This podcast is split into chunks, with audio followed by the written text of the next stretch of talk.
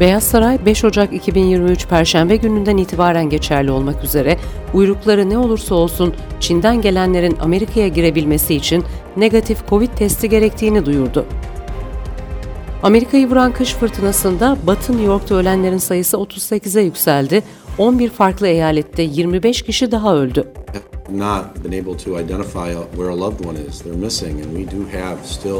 Washington raporuna hoş geldiniz. Ben Serra Karaçam. Bugün 29 Aralık Perşembe akşam saatleri itibariyle bu kayıtla karşınızdayım. Bugün Amerika'da 2022 yılına bakacağız. Ukrayna-Rusya savaşının Amerika'ya etkileri, Amerikan siyasetinde ve sokakta kutuplaşma, yıl boyu yüksek enflasyon, 6 Ocak Komitesi ve Trump'a yöneltilen suçlamalar, silahlı şiddet eylemleri gibi başlıkları Anadolu Ajansı Amerika editörü Can Hasasu ile konuşacağız. Ancak önce 2022'nin son haftasına dair bazı başlıklar. Beyaz Saray 5 Ocak 2023'ten itibaren geçerli olmak üzere milliyetleri ne olursa olsun Çin'den gelenlerin Amerika'ya girebilmesi için negatif Covid testi gerektiğini duyurdu. Washington, Pekin'i artan vakalar hakkında yeterli bilgi paylaşmamakla suçluyor. Kışla beraber gelen kar fırtınasında Batı New York'ta ölenlerin sayısı 38'e yükseldi. 11 farklı eyalette 25 kişi daha öldü. Buffalo, New York'ta acil durum ekipleri fırtınanın başından itibaren yaklaşık bir haftadır karı temizlemek ve elektriği yeniden sağlamak için çalıştı. Amerikalı hava yolu yolcuları ise Noel haftası boyunca ülkede etkili olan ölümcül kış fırtınasının ardından aksamalar yaşamaya devam ediyor. FlightAware'e göre geçen haftadan bu yana toplamda yaklaşık 11 bin Southwest Hava Yolları uçuşu iptal edildi. Firma software'inin güncel olmaması nedeniyle aksaklık yaşandığını açıkladı. New York'ta rahatlama amaçlı esrar kullanımı için ilk yasal dispanser 29 Aralık Perşembe günü açılıyor. Manhattan'da HIV ve AIDS'li insanlara hizmet veren, kar amacı gütmeyen bir kuruluş olan Housing Works, yakın zamanda ruhsatlandırılmış 36 esrar dispanserinden ilkini açıyor. Sosyal medya uygulaması TikTok, Amerikan Temsilciler Meclisi tarafından kurumsal olarak verilen cihazlarda yasaklandı. Meclis mensuplarından uygulamayı silmeleri istendi. Güvenlik açıklarıyla kuşkulara yol açan uygulamanın kullanımını hükümete ait tüm kurumsal cihazlarda yasaklayan düzenleme ise yakında hayata geçiyor. Amerika Birleşik Devletleri Yüksek Mahkemesi göçmenlerin sınırda beklemesiyle ilgili Trump dönemi uygulaması olan Başlık 42'yi 5'e 4 oyla şimdilik yürürlükte tutmaya karar verdi. Başlık 42'nin olası kaldırılmasına hazırlık için İç Güvenlik Bakanlığı göçmen girişlerini gerçekleştiren tesis kapasitesini arttırmak üzere çalışıyor. Amerika Birleşik Devletleri 2023'e Mayıs'a kadar benzin fiyatlarında gerçekleşecek artış beklentisiyle giriyor. Brezilya'nın yeni Cumhurbaşkanı Lula da Silva, ülkenin Çevre Bakanlığı'na Amazon ormanları savunucusu bir isim atayacağını duyurdu. Anadolu Ajansı Amerika editörü Can Hasasu bizlerle birlikte. Can hoş geldin. Merhaba, hoş bulduk Sera.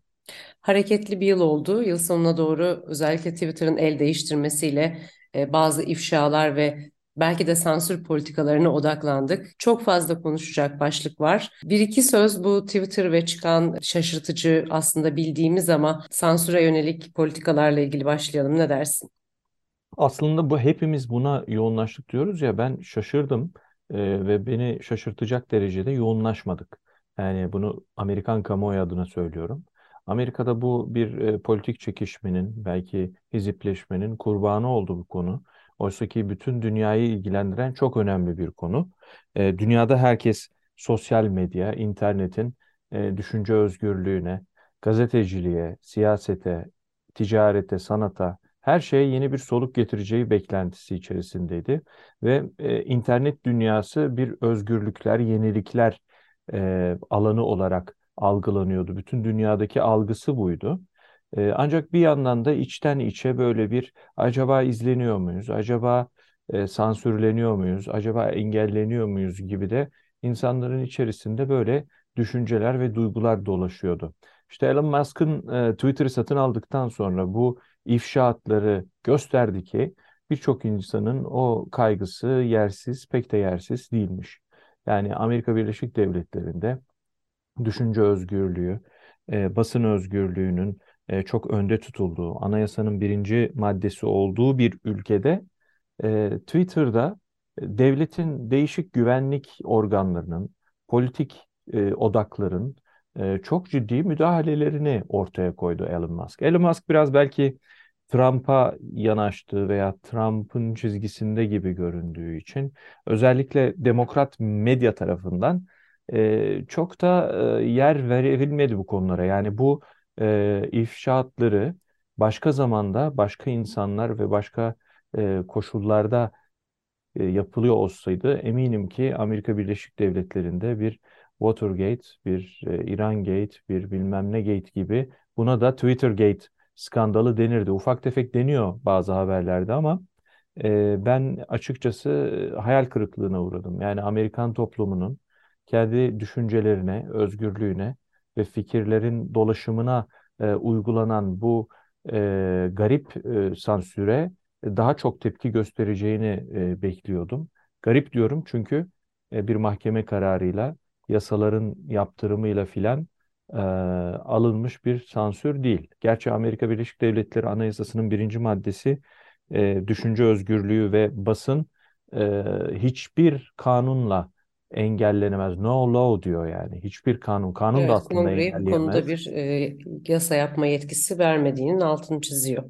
Evet yani yasa dahi engelleyemezken, kısıtlayamazken e, değişik e, devletin içerisindeki e, ajanslar e, farklı gerekçelerle, e, bazen de benzer gerekçelerle e, güvenlik, ulusal güvenlik diyerekten çoğu kez, e, bazılarında da e, bir takım e, siyasi e, motivasyonların olduğunu görüyoruz. Çok ilginç bir konu.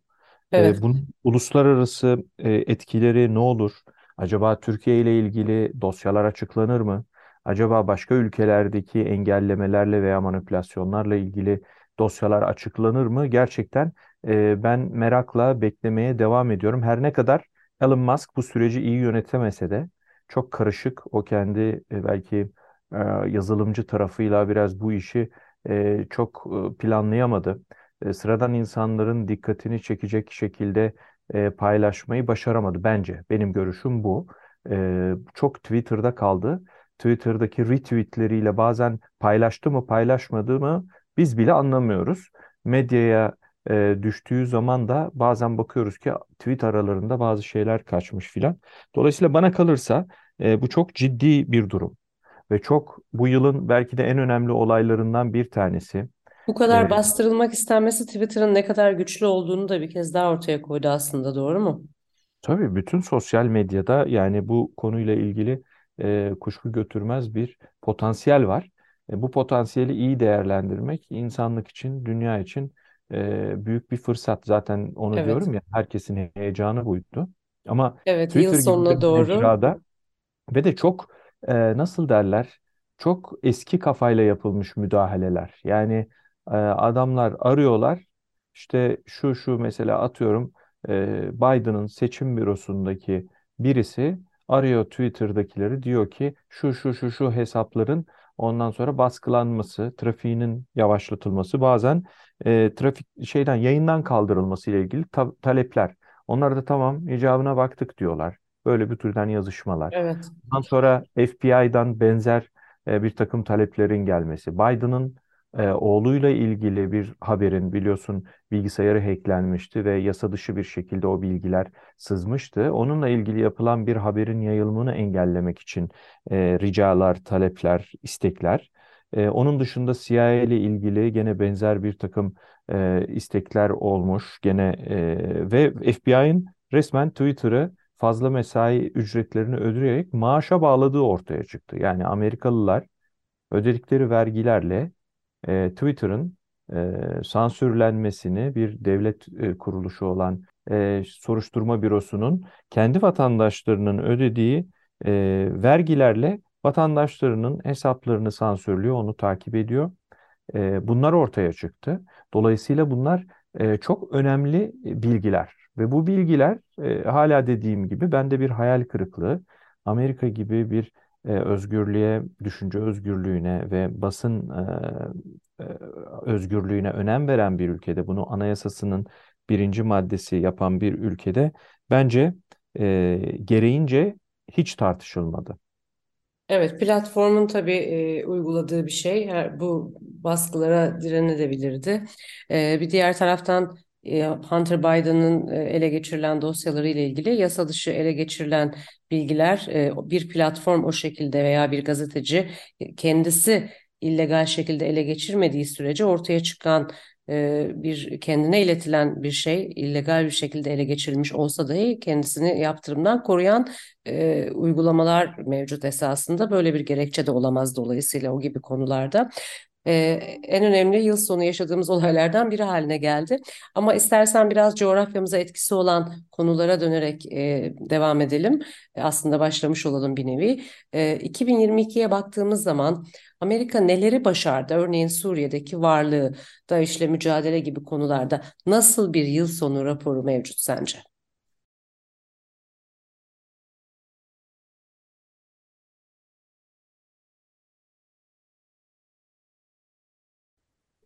Yani Amerika'nın e, karnesi diye baktığımızda olaya e, başarı olarak belki hala süper güç olarak e, dünyada e, itibar gören bir ülke. Yani bütün Covid, e, Çin'in arşını sallamasına rağmen, e, Covid'in olumsuz etkilerine rağmen e, hala Amerika Birleşik Devletleri, Amerika Birleşik Devletleri. İkinci başarısı belki daha doğrusu hani bu, bu tanımı dolduran başarısı e, Ukrayna e, Savaşı. Bugüne kadar Amerika Birleşik Devletleri Irak'ta, Suriye'de, e, Afganistan'da, Güney Amerika'da yüzüne gözüne bulaştırdığı birçok müdahalesinin aksine hani onlarla karşılaştırıldığında Ukrayna'daki e, pozisyonunda başarılı durumda Amerika Birleşik Devletleri ve son e, Zelenski'nin Washington ziyaretiyle de bunu taçlandırmış bir nevi e, cümle aleme duyurmuş e, durumda. E, Biden yönetiminin de Amerika Birleşik Devletleri'nin de e, hem e, kendileri için hem de aslında e, birçok e, bu Rusya-Ukrayna savaşının e, kendi cephesindeki diğer e, ülkeleri için önemli bir başarı bu. E, bundan bahsedebiliriz. Bunun dışında çok böyle e, benim kafamdaki ölçekte e, gerçekten bam telini titreten bir şey e, ben hatırlamıyorum. Evet, peki e, Suriye'deki varlığı ve bölgedeki e, bir takım askeri konuşlanmalarına bakarsak oradaki hedeflere dair Evet. e, verileri nasıl okuyorsun? Bizim Valla şu anda Ukrayna mevzusuna, Ukrayna mevzusuna yoğunlaştıklarından dolayı e, deyim yerindeyse Ukrayna'da şeyde Suriye'deki durumu rolantiye bırakmış durumdalar. Yani orada e, ne bir adım ileri ne bir geri e, bir e, durumdalar. E, Türkiye malum e, o bombalı terör saldırısından sonra Beyoğlu'ndaki e, oraya yönelik çok ciddi bir operasyon, e, hava ağırlıklı, e, karadan da destekli e, bombardıman düzenledi PKK hedeflerine yönelik olarak. Dolayısıyla bu bombardıman sırasında da hani Amerika'nın aslında bölgede ne kadar e, minimum e, ve neredeyse durumu idame etmeye yönelik bir e, durum içerisinde e, olduğu. Orası henüz beklemede. Yeni yılda e, yeni gelişmelere gebe bir konu. E, özellikle Ukrayna'daki e, durum ve e, Ukrayna'nın e, duruma daha çok hakim olması halinde Amerika Birleşik Devletleri yavaş yavaş diğer cephelere e, geri dönüş e, ve oradaki e, politikalarını gözden geçirebilir. 2023 e, öngörümde e, Ukrayna ile paralel giden böyle bir e, konu var. Evet. Peki bir diğer konuda İran'la nükleer müzakereler. E, bu konuda da bir gelişme görmedik 2022 yılında. Sen Evet. nükleer çatışma riskinin bu belirsizlikle arttığı bir yere doğru ilerleniyor diye düşünüyor musun? Süreci nerede görüyorsun? Yani Rusya ile e, NATO güçleri arasındaki bir nükleer savaştan mı bahsediyoruz? E, hayır, e, İran'ın nükleer e, müzakereleriyle ilgili esasında bakıyorum ve genel resimde tabii ki konuşabiliriz. Evet, İran'la nükleer konulardaki müzakere de tıpkı Suriye'deki gibi rolantide. Onu şu anda bir, bir daha yani güncel duruma göre gözden geçirmek ve Biden hükümetinin onunla ilgili ne yapmak istediği konusunda e, ciddi bir yol haritası e, güncellemesi yapması gerekiyor. İran'da malum e, bu gösteriler devam ediyor. E, bu gösterileri Amerika Birleşik Devletleri yakından izliyor. Suriye'deki gelişmelerden daha çok ilgileniyor e, İran'da olup bitenlerle. E, eminim ki e, bu e, yani hem askeri hem de istihbari anlamda da hem müdahale hem de e, oradaki durumun takibi konusunda ciddi mesai harcanıyordur Washington'da. E, dolayısıyla İran'la ilgili konularda o gösteriler, gösterilerin sonunda işte Ukrayna'daki e, durumun e, nasıl bir yöre, yola, yöne doğru evrileceği konusu da dahil olmak üzere e, Amerika'nın şu anda meşgul olduğu e, birçok konu e, bu ilişkilerin geleceğini tayin edecek 2023 yılında. Ama şu anda dediğim gibi hem Evet. Ukrayna cephesi hem de İran'ın kendi içindeki e, bu gösterilerin nereye gideceği konusu e, bu alanda yapılacak diğer planlamalara da doğrudan yansıyacak. Evet, esasında Amerika'yı konuşuyoruz ama Amerika deyince bir diğer konu elbette Afganistan. Ee, birinci yıl dönümünü konuştuk çekilmenin daha önce. 2020 senesine baktığımızda yine 2022'nin özür diliyorum 2022 senesine baktığımızda 22'nin sonlarına doğru yeni daha e, kız çocuklarının eğitimi, üniversitelerden kızların geri çekilmesi gibi e, Taliban'ın uygulamaları ön plana çıktı. E, dolayısıyla Amerika'nın oradan nasıl çekildiği ve bu süreçten sonra ilişkileri nasıl yönetemediğini de tekrar görmüş olduk. Ee, buna dair e, algı da tabii çok önemli. Yani Tabii. çekilmenin sonrasında bütün bu baskıların yeniden gelmesi, yıllarca orada bulunduktan sonra orayı terk ederek bu uygulamaları e, geleceğini bile bile terk etmiş olması gibi pek çok e, kriz başlığı var esasında. E, 2022'yi bu anlamda nasıl bir performans ve yönetim süreci sergilemiş olarak değerlendirirsin Amerika'yı? Evet yani Afganistan konusunu değerlendirirken e, sırf o değil e, dünyadaki diğer başka kriz bölgelerinde e, tabii zayıfın korunması e, ilkesi çok önemli ama e, Amerika Birleşik Devletleri paldır küldür Afganistan'dan çekilirken bir de bakıyoruz ki ülkedeki kadınlar ne olacak? Yani 20 yıldır ülkedesiniz Afganistan'da siz yönetiyorsunuz ülkeyi. E, 20 yıldır ne oluyorsa ondan sonra da o olmaya devam edecek. Yani şimdi veyahut bunu sormanın sırası mı? Şimdi bir yılı tamamladık diyoruz, böyle geldik. Taliban da birdenbire işte çocukların, kız çocuklarının eğitimini askıya alan bir karar aldı. Bunu niye aldı? Yani Batı'nın buna tepki vereceğini çok iyi biliyor. Ee, neden böyle bir şeye başvurdu? Ben de onu bu sefer Taliban tarafından anlamıyorum. Yani bu bu konular konuşulduğu zaman bende bir böyle bir kırmızı e, alarm e, devreye giriyor. Çünkü sanki konu başka bir şey, e, birileri sizin başka bir tarafa bakmanızı istiyormuş gibi bir durum var. Kim kimin nereye bakmasını niçin istiyor konusunda henüz bir net bir fikrim yok. Ama Taliban e, yani dünyayı biliyor, dünyanın ne istediğini biliyor ve bu e, konuyu ortaya atarken de ne istediğini biliyordur diye düşünüyorum politik olarak. Amerika'nın E, elindeki fonlar e, tabii bir diğer başlık fonların sadece yardım kuruluşları, akredite yardım kuruluşları tabii aracılığıyla bir kısmının verilmesini 2022'de Halil e, Karzai bir gördük. röportaj verdi biliyorsun Washington hı. Post'a bu konuyla ilgili. E, hani bu e, şeyin dondurulan e, Afgan şeyinin Merkez Bankası fonlarının yarısının işte e, do- 11 Eylül kurbanlarının ailelerine tazminat olarak verileceği konusundaki bir yanıtı oldu. Afgan halkı da e, 11 Eylül'ü yaşayan Amerikalılar kadar terör kurbanı dedi aslında Karzai ve yani yok birbirimizden bir farkımız hatta biz daha kötü durumdayız. Biz terörün daha büyük kurbanlarıyız. Fakiriz, açız, eğitim, e, altyapı birçok alanda Amerikalılardan çok gerideyiz. Dolayısıyla 20 yıldır zaten geldiniz, aradınız, vurdunuz, kırdınız, bir sonuca varmadınız, gittiniz şimdi burada kaldı Afgan halkı. Dolayısıyla Afgan halkı da mazlum. Onların parasını böyle bir şeye aktarmak kadar yanlış bir şey olamaz dedi. Hem ahlaken hem de mantıken. E, Karzai'nin bu sözleri röportajın bence en önemli yerlerinden bir tanesi. Yani 20 yıldır gerçekten bir yerde bir e, operasyon yürütüyorsunuz. Geldiğimiz noktada e, başa dönmüş durumdayız. Hem de en başa.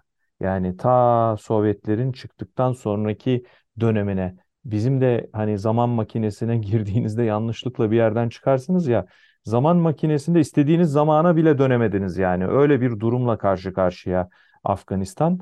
E, dolayısıyla da hani bu e, konuyu e, çok daha e, dikkatli takip etmekte fayda var. E, Evet. yani bugün Taliban var, yarın olur mu olmaz mı, nasıl olur konusunda e, bölgede birçok dinamik var. Deveye sormuşlar e, boynun niye eğri diye. O da nerem doğru ki demiş. Afganistan'da öyle bir şey. Yani e, kızların eğitimi başta olmak üzere sorun olmayan hiçbir konu yok ülkede. Ülke baştan sona sorun zaten. Yani bir tanesini tutup koca Afgan ülkesinin halkının e, kaderini bunun üzerinden dünyayla konuşmak, tartışmak bana çok adil ve doğru gelmiyor. Bu işte bir yanlışlık var. Tıpkı Amerikalılar oradan çekilirken ne oldu arkadaş 20 yıldır bu ülkedeydiniz de birdenbire niye apar topar gidiyorsunuz? Bir dakika bir anlatın veya doğru düzgün çekilin. E, desteklediğiniz güçler niye böyle dağıldı gibi bir sürü soru varken ne olacak şimdi kadınların haliyle insanların oyalanması yani kadını, erkeği, yaşlısı, genci Afganistan'da şu anda gerçekten e, çok kötü bir durum var. E, bir devlet düşünün, devlet değil, e, hiçbir e, geliri yok. E, insanların çalışacak, üretecek bir kapasitesi yok. Dolayısıyla da oradan bir terör örgütünün, oradan başka bir şiddet grubunun, oradan e, dünyaya ve bölgeye hayırlı e, ondan sonra bir şeylerin çıkması gitgide daha da zorlaşıyor. Dünyanın gelecekte daha büyük problemlerle karşılaşmamak için bu sorunu bir an evvel en doğru şekilde ele alması gerekiyor. Popülist bir takım e, başlıkların ötesinde. Evet. Daha radikal e, bir gelecekte Ve bekliyor tabii samimi. Evet ve samimi bir yaklaşım gerekiyor bu sorunları çözmek için. Evet E, ve Türk-Amerikan ilişkilerine baktığımız zaman 2022 yılında e, son zamanlarda F-16'larla ilgili olumlu gelişmeler oldu diyebilir miyiz? Genel olarak ilişkiler adına nasıl bir yıldı? Genel olarak yani Türkiye açısından bakarsak Türkiye için olumlu gelişme Amerika Birleşik Devletleri'nin e, müttefiki, NATO müttefiki olan Türkiye'ye e, çok net bazı e, adımlar atması gerekiyor. Nedir bunlar? İşte Türkiye e, şimdi bakın Ukrayna'daki savaşla ilgili e, bu kadar milyar dolar verildi. Yeni bütçeden 450 milyar dolar ülke bütçesi kadar para Ukrayna'ya ayrıldı. E, bunun içerisinde silahlar var. Bunun içerisinde Türkiye ile Amerika'nın arasını bozan mevzulardan olan Patriot hava savunma sistemleri var. Yani Ukrayna'ya Patriot da veriliyor. NATO üyesi değil. Türkiye NATO üyesi. Dibinde Suriye'de savaş oluyor. Irak'ta çatışma oluyor. İran tehdidi var. E, Patriot bataryaları istiyor Türkiye satın almak istiyor. E, bununla ilgili talebi karşılanmıyor. İşte bir S-400 yoluna giriyor bu sefer Ankara. O da Amerika ile hal zaten mevcut olan e, krizi, adı konmamış krizi. Yani düşünün PKK ile çatışma halinde olduğunuz dönemde e, drone istiyorsunuz. Silahlı drone istiyorsunuz, silahsız drone istiyorsunuz. Hiçbirisine onay vermiyor kongre. Helikopter istiyorsunuz. Vietnam Savaşı'ndan kalma iki motorlu e, Süper Kobraları istiyorsunuz. Tarihi eser onlar. E, onu bile vermiyorlar. Yani Suudi Arabistan'a Apache'ler, e, en son model helikopterler verilirken NATO müttefiki Türkiye'ye e, istediği Vietnam Savaşı'ndan kalma helikopterler verilmiyor. Dolayısıyla e, bunları mesele etmedi Türkiye. Etrafından dolandı, dolandı, dolandı, dolandı.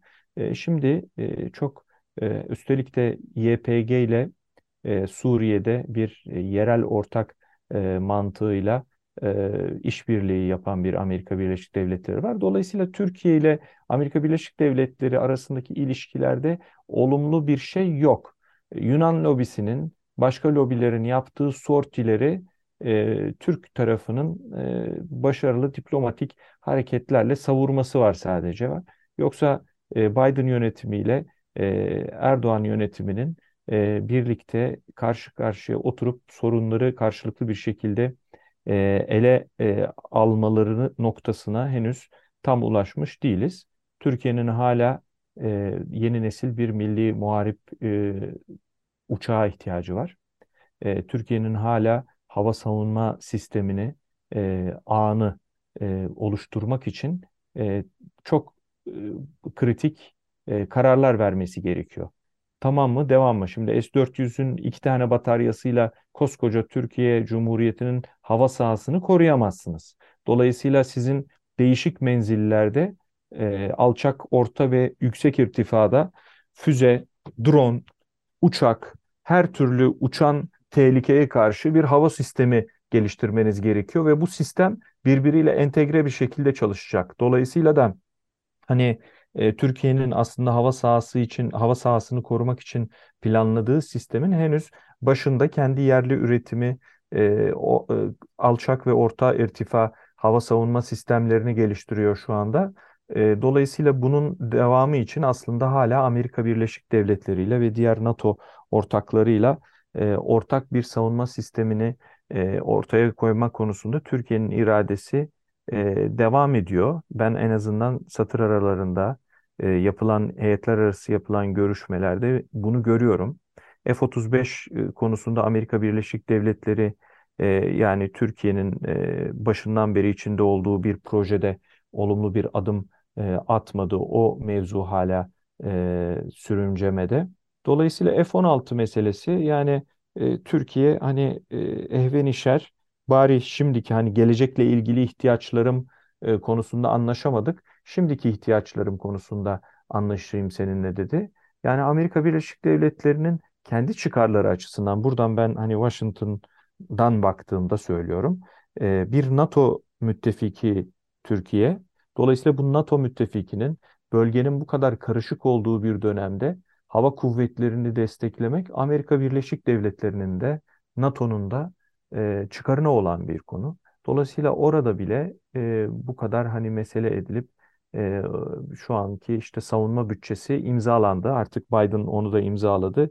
E, Yunan tarafının koydurmaya çalıştığı e, şartlar e, girmedi bu e, onayın içerisine.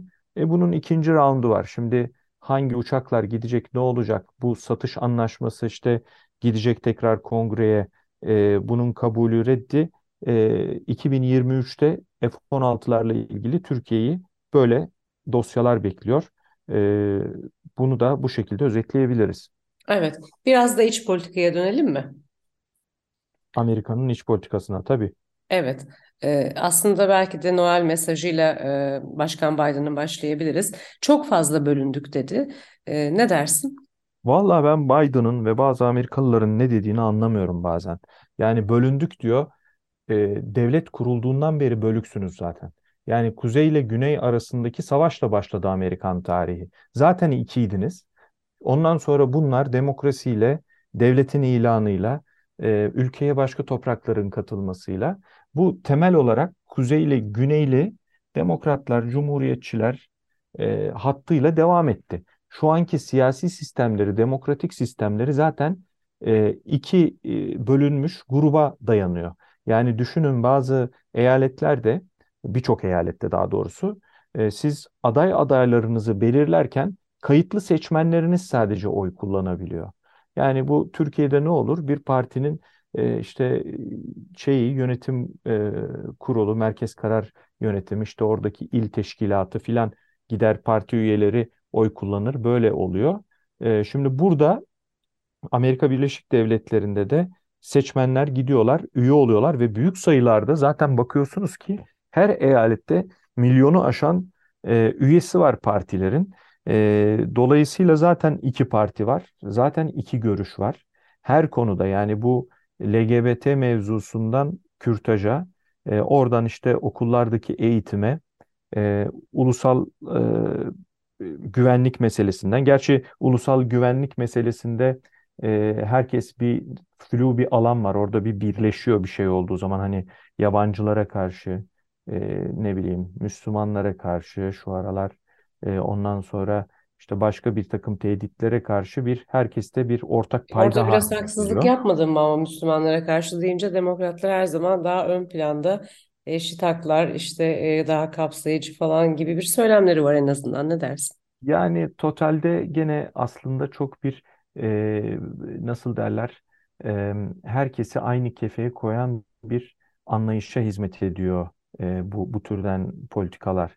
Yani e, şey yaptığınız zaman burada e, çok e, kullanılan ve rahat telaffuz edilen bir e, deyim e, hani İslami terör, İslami terör örgütleri.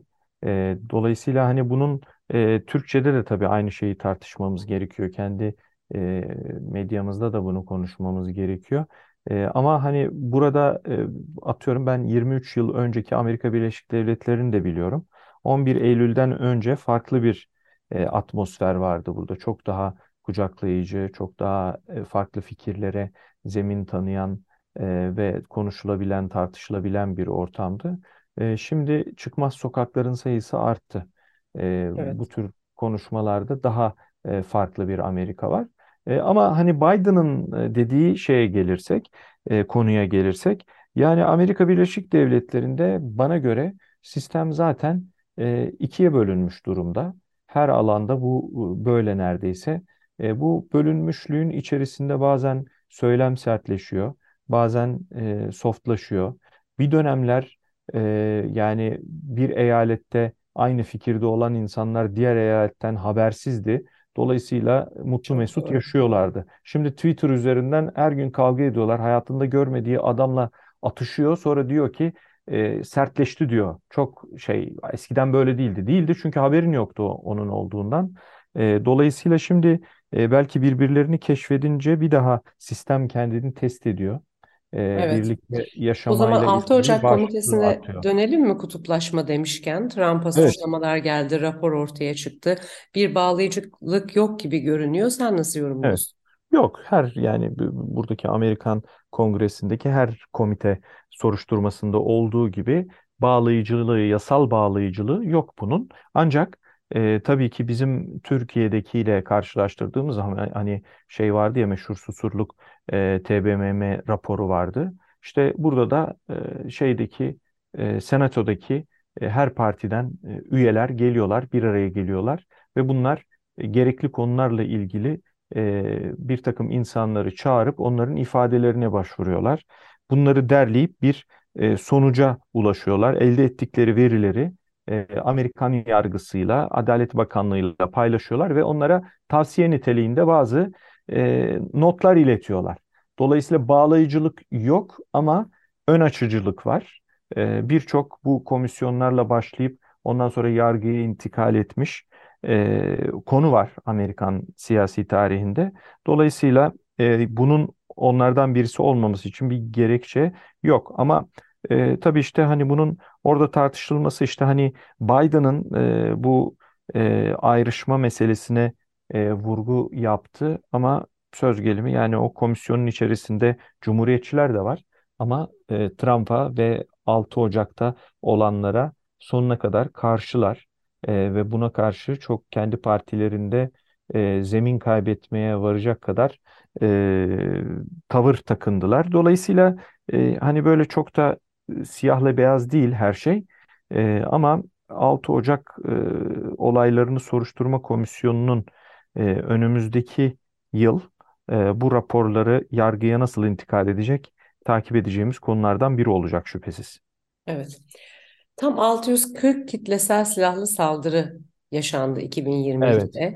Ee, evet, bu konuda da bir yasa üzerinde çalışılıyor. 10 yıllardır çalışılıyor aslında. Ee, evet. silah satışını sınırlamaya, e, kontrol altına almaya, daha güvenli satışı sağlamaya yönelik düzenleme destek bulacak mı yeni kongre tablosuyla? Yani yeni kongre e, cumhuriyetçilerin e, istediği gibi e, bir çoğunlukla elde edemediler. Ne kongreyi ne de e, temsilciler meclisini.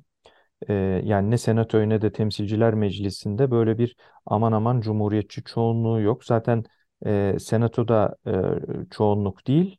E, temsilciler meclisinde de e, istemedikleri, istedikleri, arzuladıkları oranın altında bir oranla e, üstünlük e, cumhuriyetçilerde.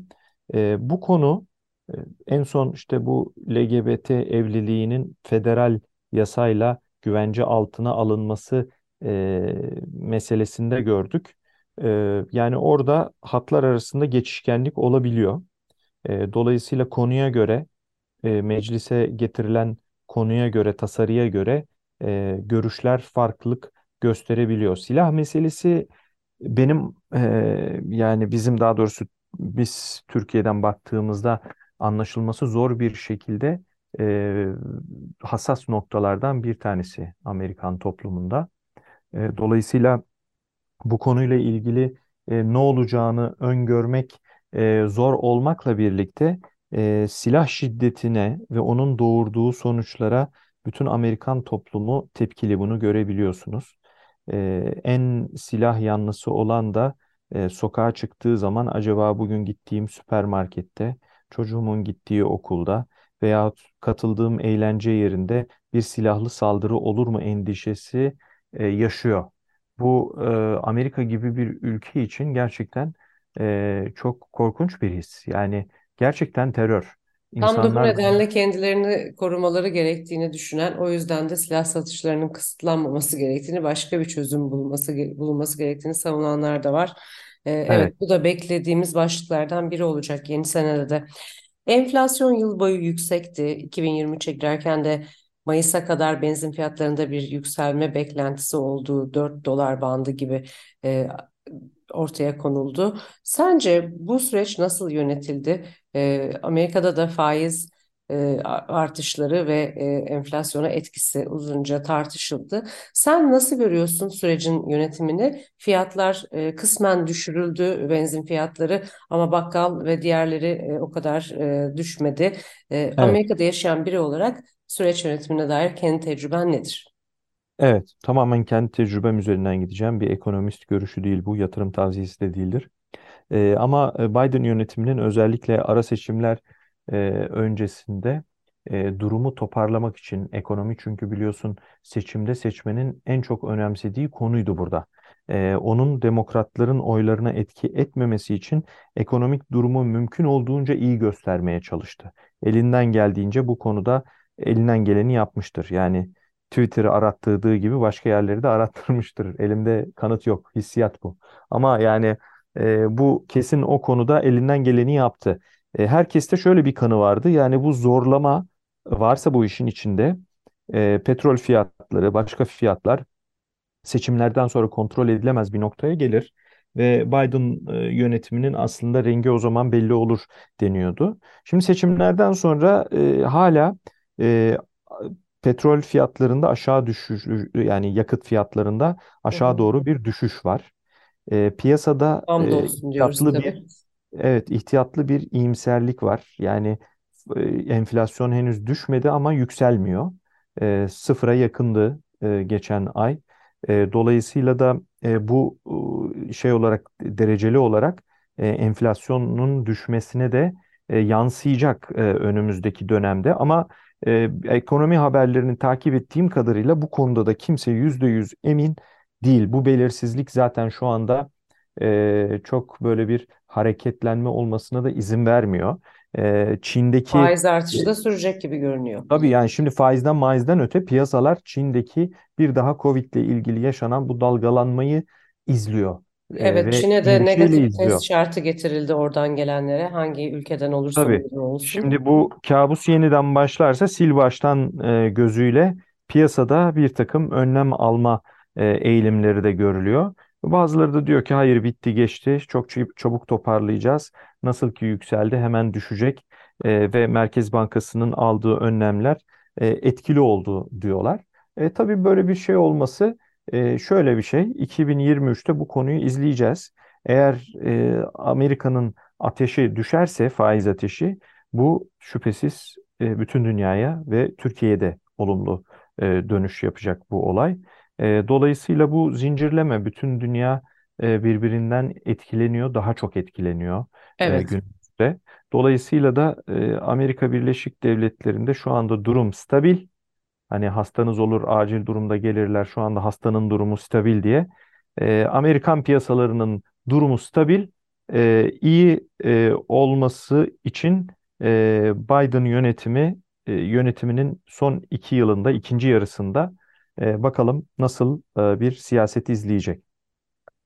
Aslında yıl boyunca gözler e, 42. madde olarak bilinen Trump, Trump döneminde yürürlüğe giren ve e, sınırda göçmenlerin beklemesiyle ilgili Covid gerekçeli olarak ilk olarak ortaya çıkan e, düzenlemedeydi. E, sınırda büyük bir dram var senin de söylediğin gibi ve e, bu konuda Yüksek Mahkemenin kararı bu hafta geldi. E, bu geçici bir karar da olabilir. Bu şekilde devam edecek mi uygulama yoksa değişmesini bekliyor musun? Yani bu e, konuyla ilgili demokratlar Trump döneminin bu uygulamasını e, yani sonlandıracakları vaadiyle gelmişlerdi.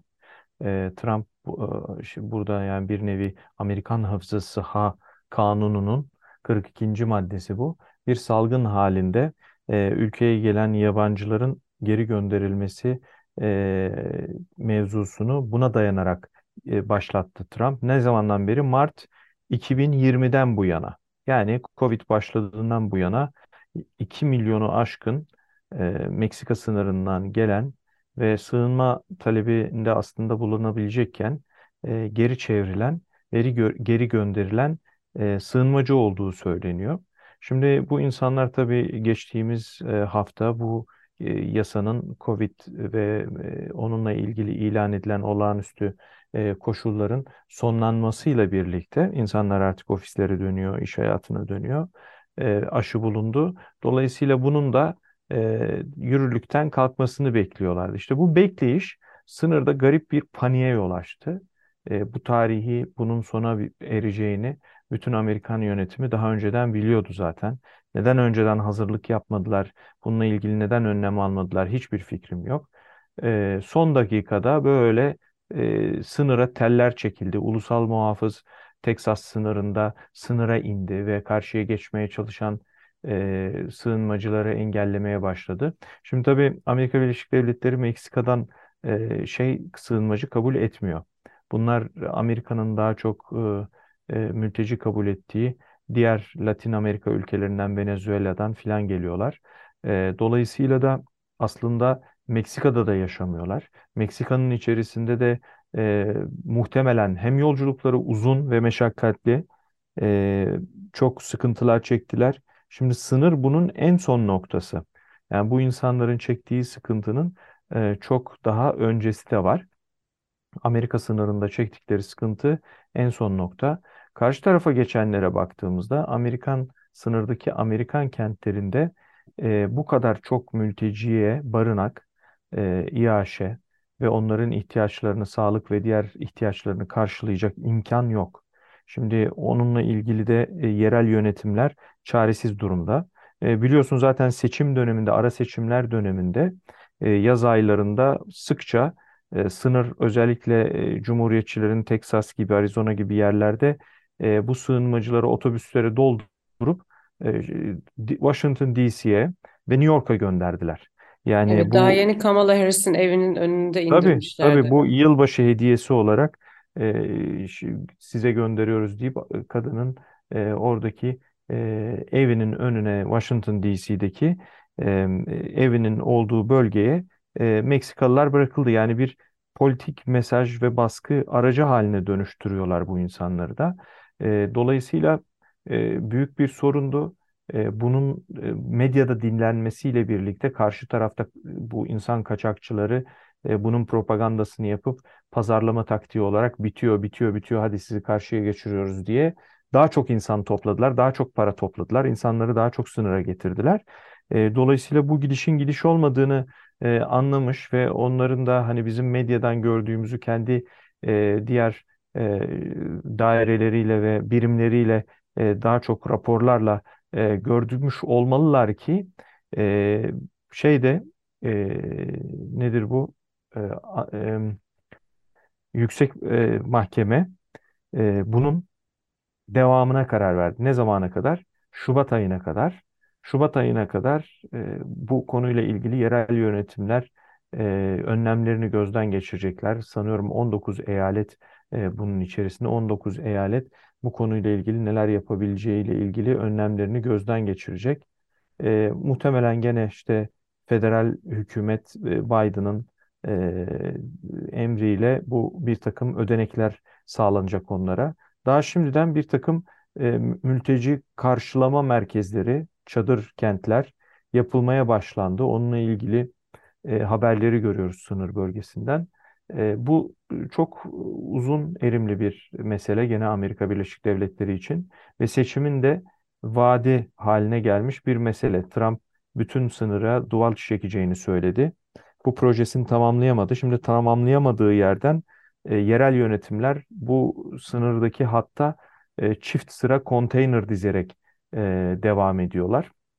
İşte en sondaki El Paso'daki olayda da Amerika'nın El Paso şehri Teksas'a bağlı. Orada Amerikan ulusal muhafızları sınıra indiler ve sınır boyunca dikenli teller çektiler. Bu olay tabii artık mahkemenin nasıl bir karar alacağı, bundan sonra sığınmacılarla ilgili nasıl bir yol izleneceği hakkındaki kararına bağlı olacak. E, tabii her eyalet de bu anlamda kendi yasal e, çerçevesi içerisinde e, bazı uygulamaları e, yürürlüğe koyacaktır. Bu da 2023'ün özellikle ilk çeyreğinde yakından izleyeceğimiz e, Amerika gündemini işgal edecek önemli konulardan bir tanesi. Oradan tabii çok garip bir şekilde e, başka ülkelerden yani ilgili ilgisiz başka ülkelerden de göçmen geliyor.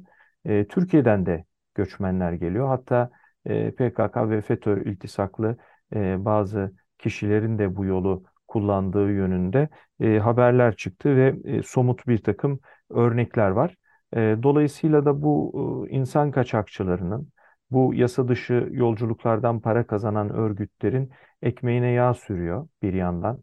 Bütün bu umut yolculuğuna çıkan insanların hem emeğini hem de zamanını hem sağlığını hem de güvenliğini tehlikeye atıyor. Çok ciddi bir insanlık dramı Amerika'nın güney sınırı boyunca uzanan hatta e, her gün yaşanıyor.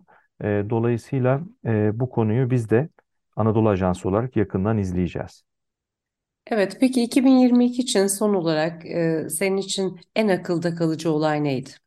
E, benim için en akılda kalıcı e, olay tartışmasız Kraliçe Elizabeth'in ölümü. E, çocukluğumdan beri pul koleksiyonumdaki bütün liderler öldü. Bir o kalmıştı. E, o hepsini e, yolcu etti. Şimdi o da işte e, en son bu yıl içerisinde e, vefat etmesi e, benim için e, çocukluğumdan beri tanıdığım uluslararası e, figürlerden bir tanesiydi. E, dolayısıyla da e, o benim için e, en akılda kalan e, olaylardan bir tanesiydi şüphesiz. Amerika'dan. Amerika Birleşik Devletleri'nde bazı e, kurumların Elizabeth'in ölümünü reklama çevirmesi. Yani O da yine Elizabeth'le bağlantılı. yani ona öyle diyelim çünkü Amerika Birleşik Devletleri e, meselesinde e, özelinde baktığımda e, benim e, dediğim gibi yani Twitter meselesi en öne çıkan konu. E, bu Twitter meselesi bundan sonra çok tartışacağız bunu. Yani WikiLeaks mevzusu çok tartışıldı, dünyayı sarstı. Herkesin e, gazetesi, medyası, her ülkenin bu konunun peşine düştü. Şimdi bu Twitter meselesi e, Amerikan iç siyasetinde bir kutuplaşmanın parçası haline geldiği için e, belki de bazı ne bileyim işte hani daha demokratlara yakın uluslararası medya kuruluşları e, o WikiLeaks gibi ele almadığından bu konuyu e, çok yayılmadı ama e, bu konuyu daha çok tartışacağız. Benim için de Amerika Birleşik Devletleri'nde e, gerçekleşen en önemli olaylardan bir tanesi. Özellikle e, e, bizim bölgemizi, Orta Doğu'yu, Türkiye'yi, Avrupa'yı ilgilendiren daha neler çıkacak onları da e, ilgi ve merakla bekliyor olacağız. Peki Can Hastasu, teşekkür ediyoruz. İyi bir sene diliyorum. Herkese mutlu, sağlıklı ve barış dolu, gerçekten barış dolu e, bir yıl diliyorum. Umarım da öyle olur. İyi çalışmalar diliyorum ben de. Teşekkürler.